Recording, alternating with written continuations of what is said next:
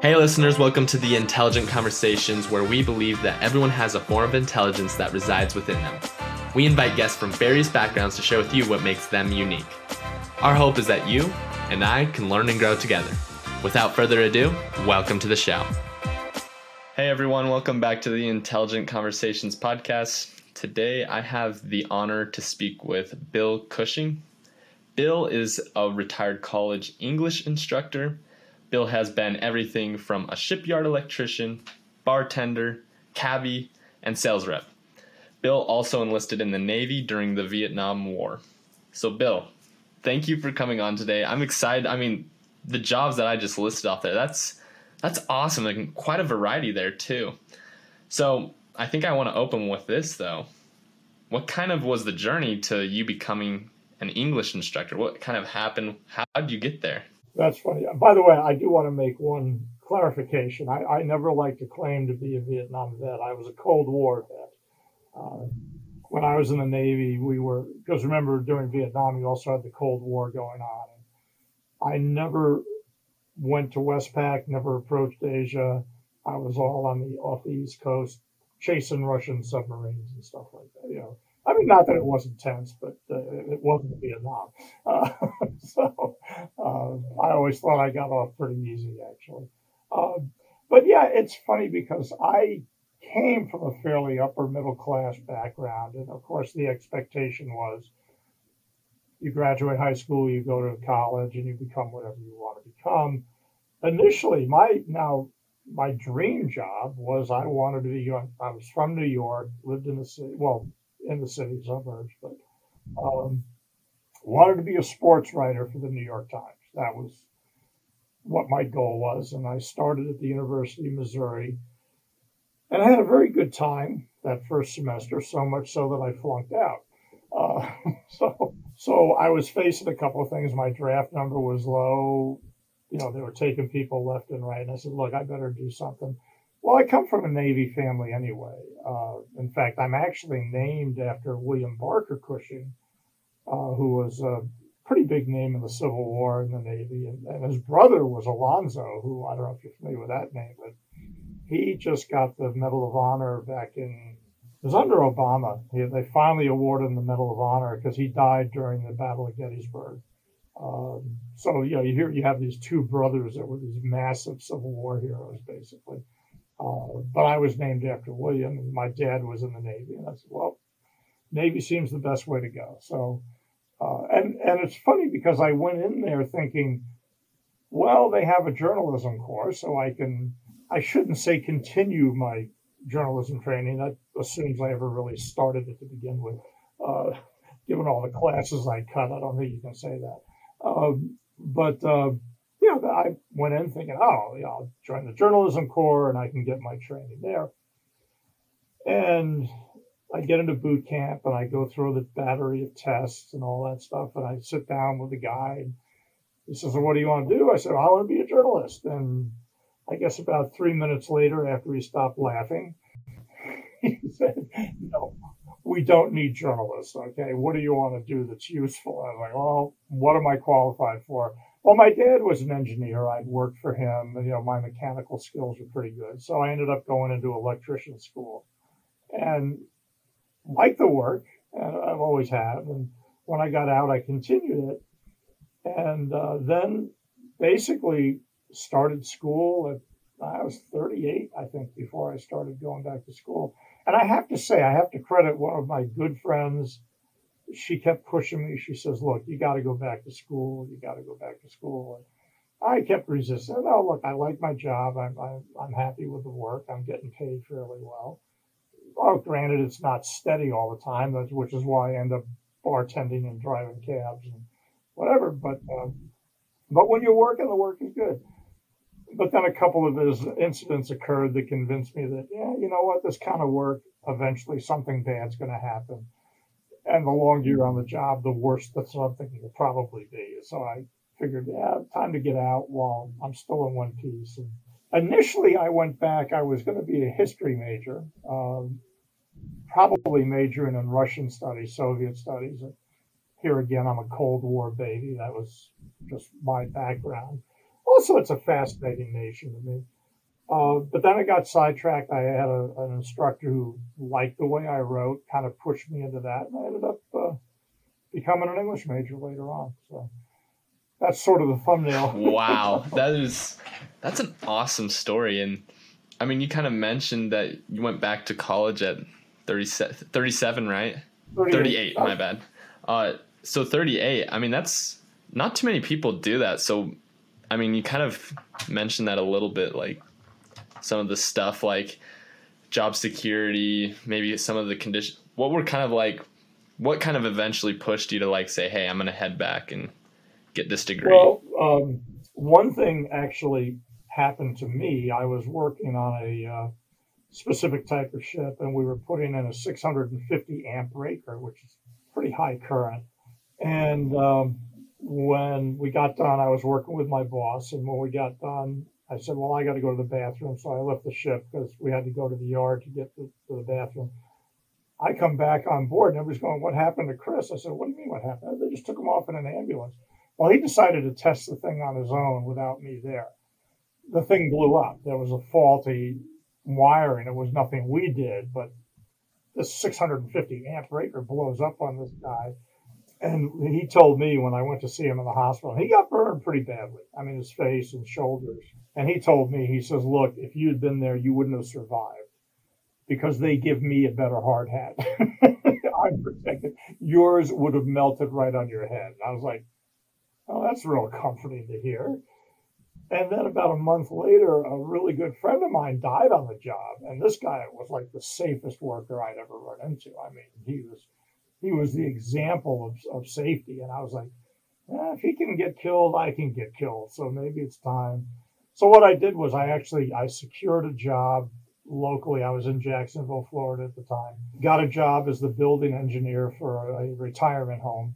Uh, got the midnight shift, which was perfect for a student. Uh, and then started going part-time and eventually worked my way into a full-time gig going to school. So yeah, just think.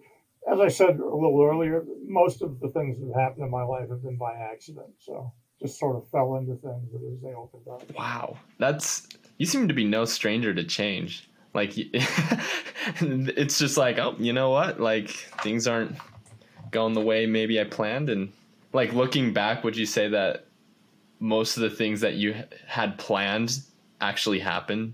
Or did you just kind of like say, oh, well, things changed? I am writing now, so that sort of happened. It's not the sports like I originally intended, but that's fine. I'm, I'm doing my own writing. And I'm still teaching a class. I'm getting ready for one this fall just to keep my hand in it. But I, I retired officially some years ago. Uh, but I'll pick up a class once a year just to... I, I love the teaching. It, you know, as long as it's not four or five classes in one shot, I'm good. Is it is it just like the students or like helping others? Is that kind of why you like teaching, or is it the actual material? Well, here's the thing. I'm convinced that most people who get into teaching, either if they hadn't been done that, they either would have been a preacher or a stand-up comedian. Um, and so I think it's that combination. I just like delivering the material in my own way and seeing what sticks. I mean, you're not going to connect with everybody, and you know, you go in knowing that. But you know, when, when you get people who actually learn something from you, and, and I would like to go and say, look, I, I do have something to offer you, and, and this is what it is. Uh, you know, I'm not good at a lot of things, but this is something I'm fairly good at. So, you know, I, I like to think my advice in terms of writing is pretty solid. So, I mean, I guess we can kind of we can go down that route. I so kind of give you an idea of my audience. A lot of these kids are making like big decisions. They're like eighteen to twenty-four, right? They're deciding, what am I going to do with my life? Am I going to go into trades? Am I going to go? You have a lot of experience there.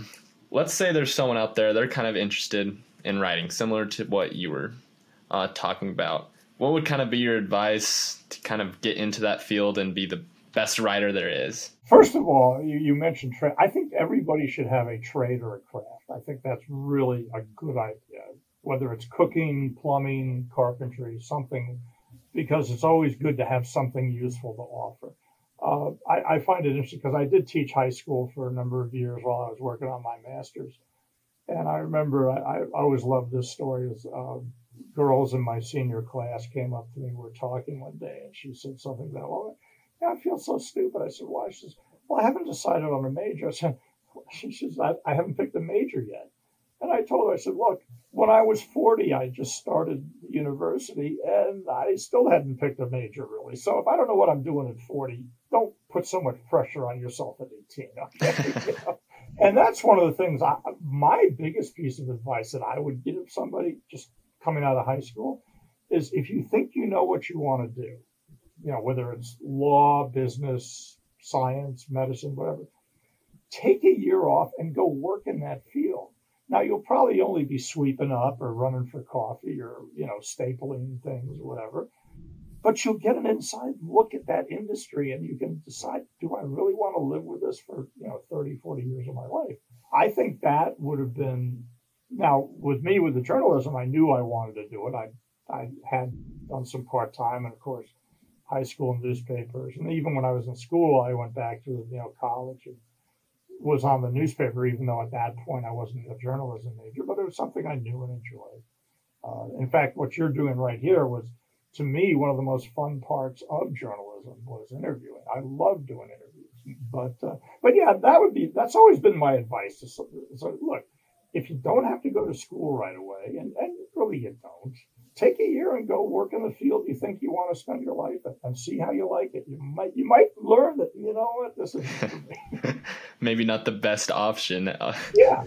No, I I actually kind of agree. I think that's a really good advice. I something I like to use is, so like some people have actually asked me like, hey, what what should I do? And something I've seen on social media, which I think is actually kind of terrible advice. They're like, don't go to college. It's a waste of money. I'm like, no, no, no, no, no, no, no, no. Like it, there's still people that go like, I would prefer my doctor went to college type of thing. Like I would prefer my lawyer went to college as well. Right. right? But I'm like kind of similar to what you're saying, go experiment in that field and say, hey, do I like it? Is this something I want to do? And then special, like begin to specialize as you get older and go back and to I school. Knew, when I got in, I knew what I wanted to do was teach. Because it was that, I say that friend of mine who kept pushing me back to school, she said, look, you love talking about music, you love talking about art, you love talking about books. You'd be perfect for a teacher. I said, yeah. Well, after twenty-something years, I don't know if I'm perfect at it, but yeah, it's certainly something I enjoy. That's cool. You, I mean, eventually, right, you found what you liked and you ended up heading down that route. And yeah, yeah. And not that I didn't like what I was doing before. I, I loved working on ships. I thought that, to me, it was like, I'm a kid working on a full-scale model here. You know, I'm building whatever I'm working on, whether it's an oil tanker, an aircraft carrier, a submarine, fishing boat, I don't care. I'm actually producing something. So you helped, like, build, like, naval ships during, like... Well, I, there I did mostly, you know, repair, replacement stuff, uh, yeah, with, with the naval ships. The oil tankers, I worked for a company, the, the company I worked for the longest, and I was with them for about five years probably, uh, they basically bought old ships and just gutted them and rebuilt them. So that's what we would do. We would take the ship for about a year and just tear everything out, clean it out, and then rebuild it and, you know, bring it up to standards and, you know, what these guys wanted. That's that's cool. I, I didn't even know that industry even existed. Like that's that's something, right? Like I, I feel like we're almost unaware about all the things that are around us. And so I kind of want to get into like more of the, the writing side of things. I, f- I feel like people, regardless of their industry, they got to learn how to write, speak, and present effectively. So what would kind of be, what what's something you first, all right, I kind of have like two questions here, but like what would be the most common thing you see that like people make in errors in their writing? And then number two, how can you solve and like fix and improve your writing? Well, okay. The number one error I think in writing is, is something that we sort of get drilled into us as kids. If you're not going to do it right, don't do it at all. And the one thing I always stress to my students, like, you're not going to start with a finished product. Forget that. It's never going to happen. The first draft is for you and you alone. It's just to get the stuff down there. It probably is horrible. Just go in without a document. You're gonna, and then the solution is be willing to go in there and, and tear it apart and look at it and really examine it. One of my favorite quotes, and I, I wish I knew who said it, but I love it, is, what is it? Write without fear, edit without mercy. Uh, huh. I like that. And I think that's the best piece of advice you can get on writing is, yeah. I also like a good friend of mine who was a, he was a, a poet as well. And, you know, we both were involved in that gig. Um, but I always loved what he said. He said, a, a writer's never satisfied. He just gives up. He gets so tired of looking at it. You just go, well, it's going this way. I can't deal with it anymore. So it's, it, it's kind of like a, I mean, it's similar, right, to life. It's that continuous process. You're, it's never, you're never going to have like the perfect, the perfect essay or the perfect. Yeah. Oh yeah, no, you, you're always going to, you, and I always here again, tell my students, say, look, you go back and pick up a, a paper you wrote three or four years ago and you you read it now and you'll probably think, how did I get away with this thing? um, but, uh, And, and the other thing I always love to say to my classes is, is uh, you know, what version of the writing do you give to the instructors? Because that's what they're worried about is classroom writing. And normally the answer is the final draft. I say, no, it's just the last one you got to, because there never is a final draft. Uh, now, there are some things that I'm more satisfied with than others. But I always find if I pick up something I wrote a few years ago and I went, hey, you know what, I'm going to change this word or that word or, you know, rejig or something or other. Um, I think that's why I like writing, though, is because it really is, there is no such thing as perfection, uh, especially in that field. I, I think there's some who get close to it, but you're not going to see many Mozarts in that. No, I, I think you're, I mean, that's kind of a cool, so I'm kind of like, I, I like applying things to like real life. So like you can take anything and then put it in. But writing, right? It's it's a journey, right? You you're never gonna be perfect in your life. You're gonna mess up in your own life. You're gonna mess up in some of the things you do, right? I mean, yeah, you laugh as I do that. I'm like, yeah, you're gonna. So I kind of want to get your perspective on this. So especially kids my age, especially with the day and age of social media, and they see that perfection, right? What's kind of your take on that? Like, how would you help them realize, like, hey, you're still learning. It's okay, right? Take that year, right? You don't need to be this ultra, ultra successful person by the time you're twenty or whatever. Take your time and success will slowly come well, to you. I think in writing, that's one of the things that I've always pointed out is, now, granted, I started much later than most others, but even if you look at the best writers, they didn't really hit their stride till their forties or fifties. I mean, whether it's Stephen King, uh, You know, uh, well, Anthony Burgess is the one my favorite. John, well, John Gardner was interesting. I've always loved his stuff. The American, I, there's a British John Gardner who wrote mysteries. I don't know him, but there's an American novelist named John Gardner who I thought was probably one of the best American writers around. He died at forty-eight, and all I kept thinking was, man, if he'd made it into his fifties, given the quality of the material he came out with up to that point, I would, he would have been like Jimi Hendrix to me. Like, just think what he could have done if he'd lived for a little longer. But yeah, I, I think, you know, you, you do the best you can, but the thing is you got to be willing to go in there and find the flaws and, you know, and admit to them. You, that, that's probably the toughest part of it is, you know, admitting that, yeah, what I'm doing here just ain't working. Yeah, I, I think you're right. I, especially... kind of like taking that accountability, right, and saying, hey.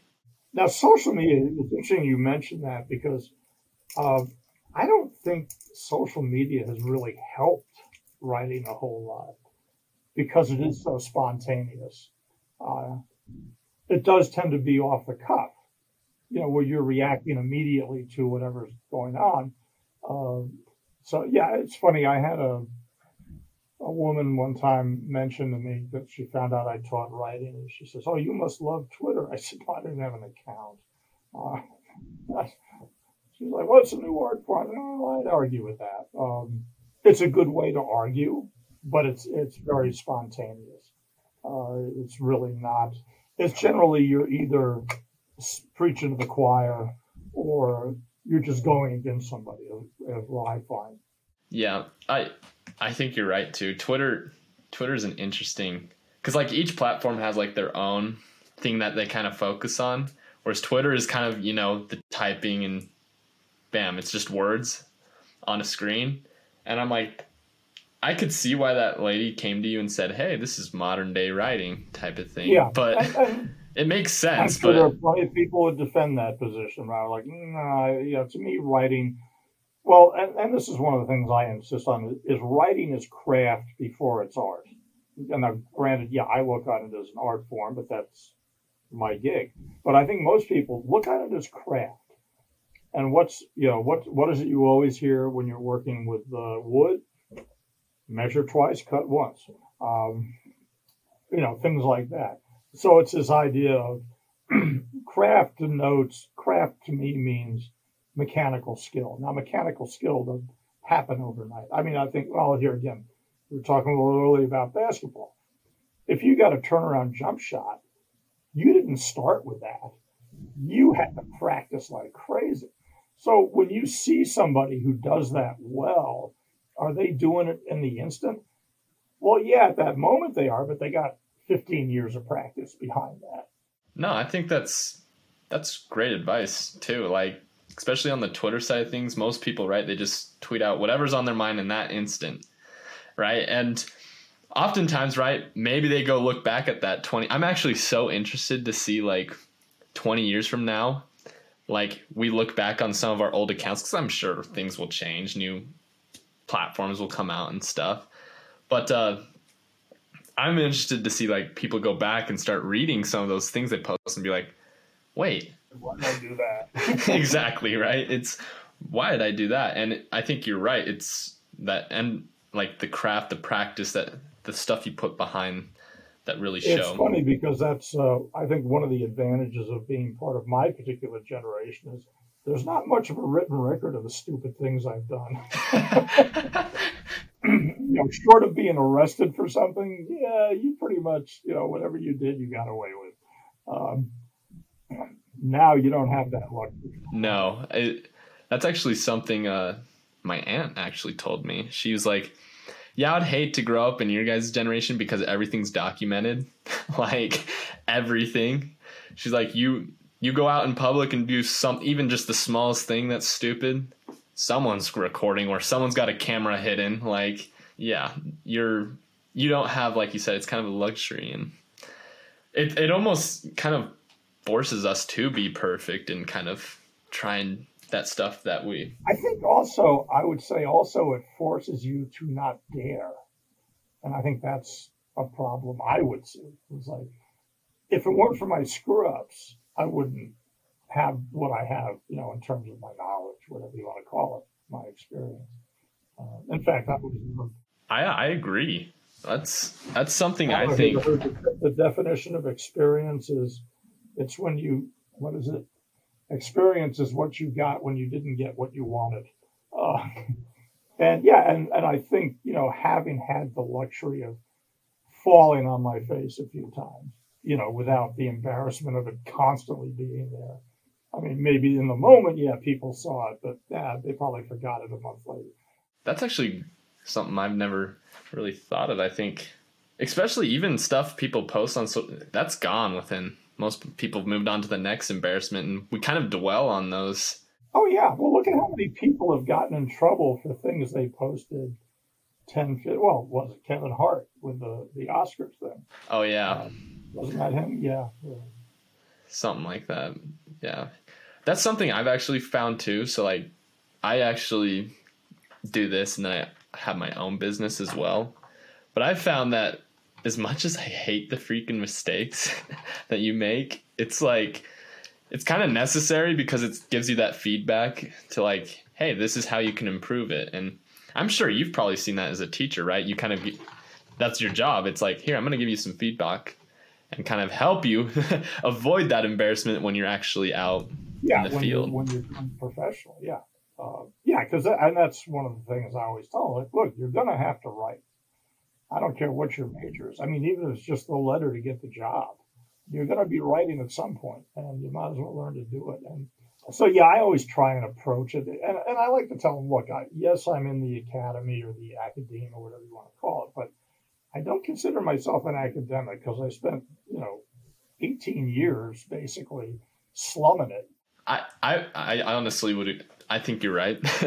I, I think that's actually why we're kind of hearing this battle cry right now of like, don't go to college. I'm not going to learn from someone that's just studied and then became a professor. I'm like, well, I think you got to be, look, I, I was clearly not ready the first time around. I was ready the second time, you know, when I went back. Uh, I actually did go back a second time, but I just got very quickly bored with it and went back to work and said, nah, it's just, I'm not ready for it yet. But when I did finally go, I was ready. I was, you know, I knew pretty much what I wanted to do, even though here again, I went from history to linguistics to literature and ended up in creative writing. So, you know, like I say, it wasn't even set in stone then, but at least I knew where I wanted to go with it. So that sort of determined what steps I took. So you would say it's almost like you need to, the timing's kind of important of when you go as well. Yeah. Uh, for me, at least it was. I, I, I mean, I know plenty of people who went right out of high school and, you know, they're very happy with their lives, I'm sure. Um, but, uh, you know, it's, it's interesting. I just, like I say, I, I was not ready for that, to dedicate that time and energy it took to study things that, even though they might not have a direct connection with what I wanted to study, I knew I had to get them right. Um, so, yeah, um, but that's, it kind of goes back to, yeah, take a year off. Why not? You know, and, and this is one of the funny things, too, is I found over the years of teaching that the younger the student is, the bigger a hurry they're in, and you're the one with the luxury of time.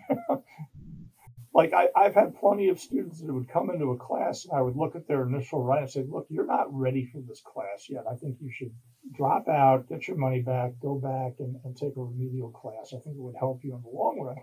And the older students would go, oh, okay, sounds reasonable. And the young ones, oh, I got to get it done now. It's like, oh, well, no, you're nineteen, you're twenty. Yeah, don't worry. Yeah, statistically speaking, you got another sixty years to deal with this. No, I think, I think you're right. That's... Sometimes we kind of put that pressure on us, especially like where some people are like, oh, I need to graduate. I need to graduate. I need to graduate. Right. And and that gets back to that thing that we get hammered with as kids. If you're not going to do it right, don't do it at all. Uh, well, I'm sorry. I don't buy into that. You know, uh, I think sometimes not doing it right is more educational than doing it right. Well, how else are you supposed to learn if no no one starts out just being like even? And here again, it's that turnaround jump shot image. Exactly. Yeah, you're going to throw a bunch of bricks, you know. To the yeah, um, no, I I think you're totally right. I think that's, man, we just kind of took that full circle there too. But here's something, I know this is totally off topic, but this has just kind of been on my mind. You've mentioned you were in creative writing. What what is that? Like, if you had to define that, what would be like your definition of creative writing? Well, to me, creative writing, any art form simply takes what already exists and tries to fabricate it into something new or, or at least unusual, maybe not brand new, because there's nothing. I mean, especially when you talk about writing, I don't know if you've ever heard this. What is it? There's seven different stories, basically. Everything you read is one of those seven. Yeah, oh, isn't that like the hero's yeah, man journey? Against man, the... man against nature, nature against man, man against oh, okay, God. Gotcha. Yeah, you know, but you got like seven categories of story that everything fits into, uh, you know, whatever you read. But um, yeah, I think creative writing to me is is being able to, for me at least, share an experience, a personal experience I had with a reader. So when I, you know, and, and my my thing up to this point has been mostly poetry. I mean, I do write short stories.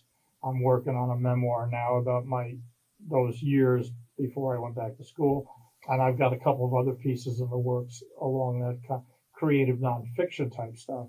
But the poetry to me is is probably the one that I have the most fun with, because it's like I want to let the reader say, okay, either yes, I've had that kind of experience, or no, I never have, and I didn't, you know, know what it was like. So I learned a little something about what it's like to, to go through this, whatever it is, a moment, an image, an emotion, whatever it happens to be.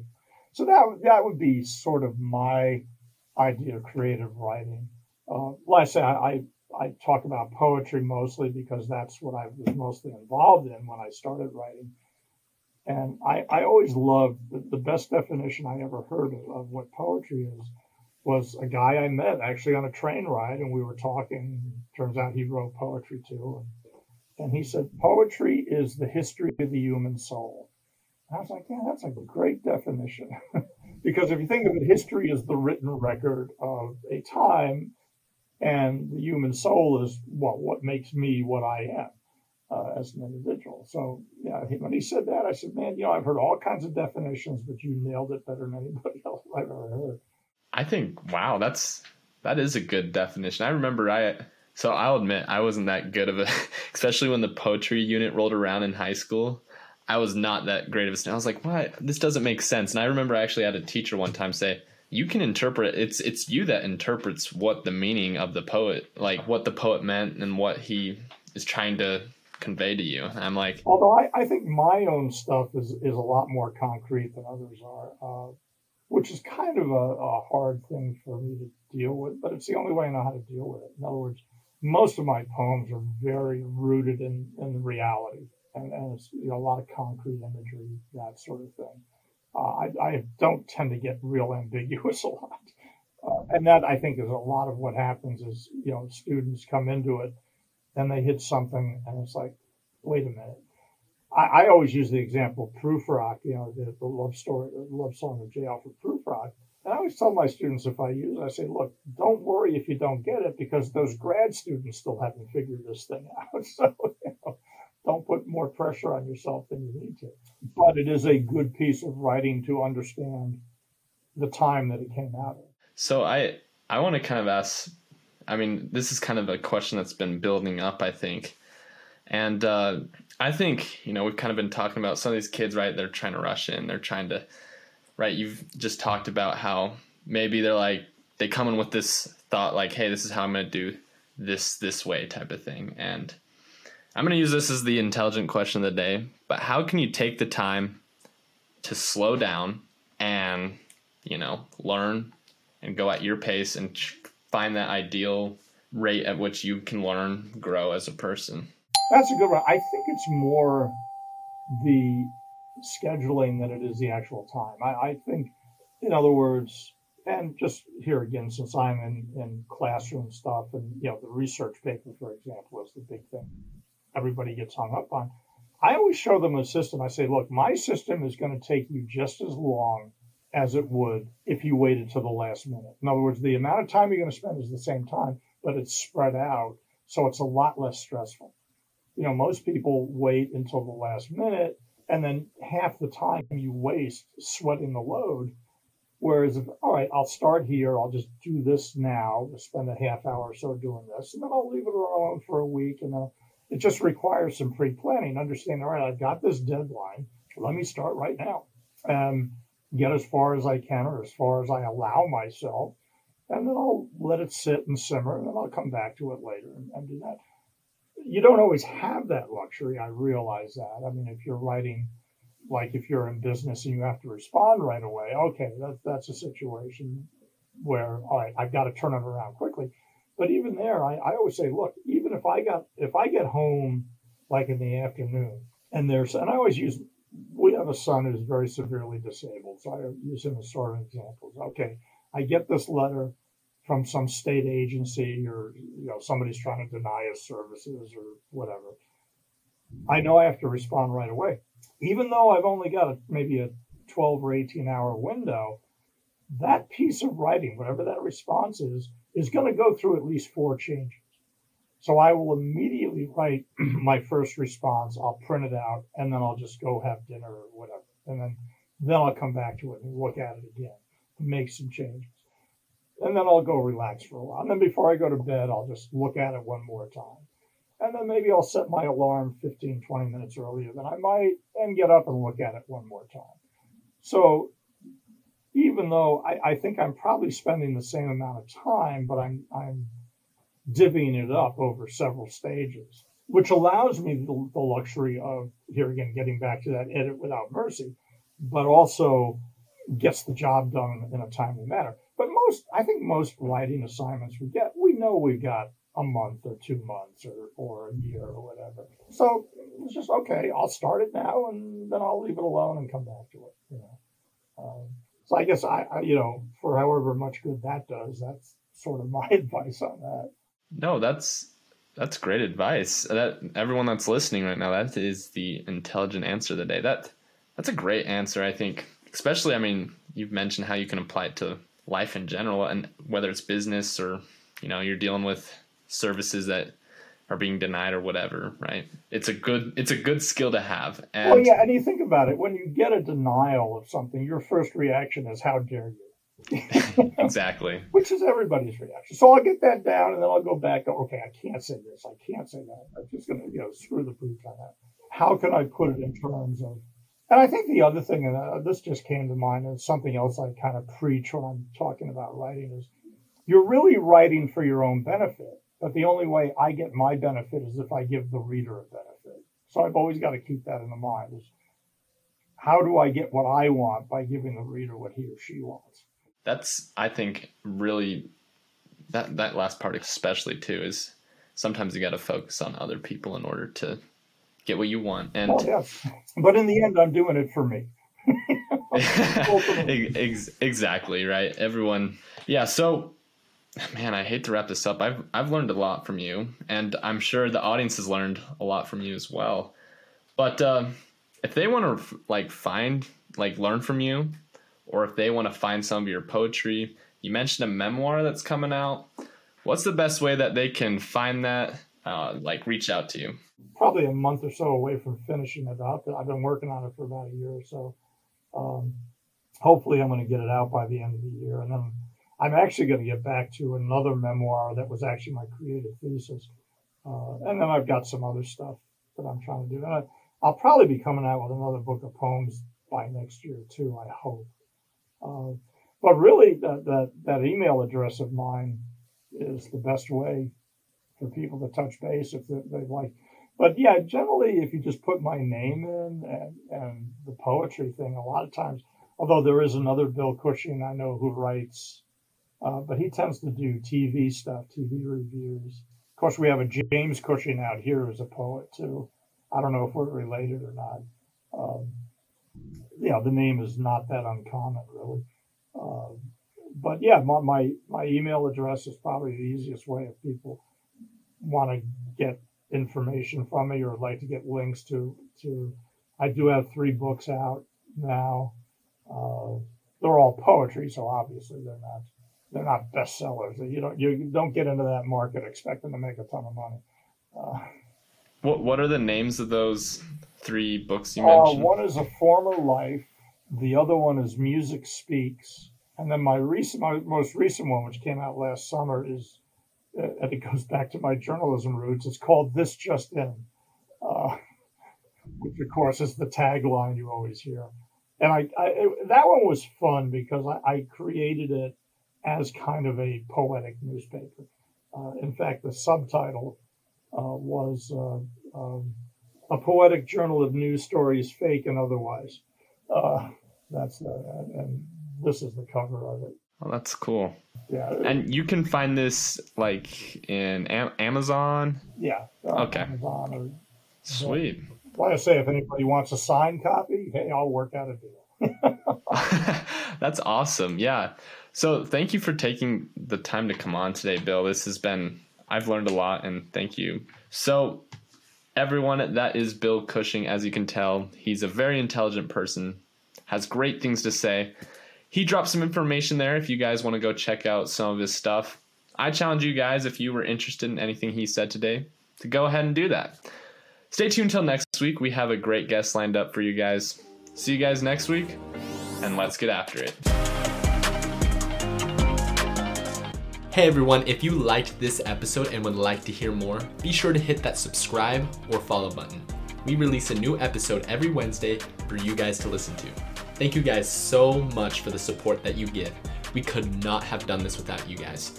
If you would like to be a potential guest on the show, check out intelligent convos dot com and fill out the form there. Thank you guys again, and let's get after it.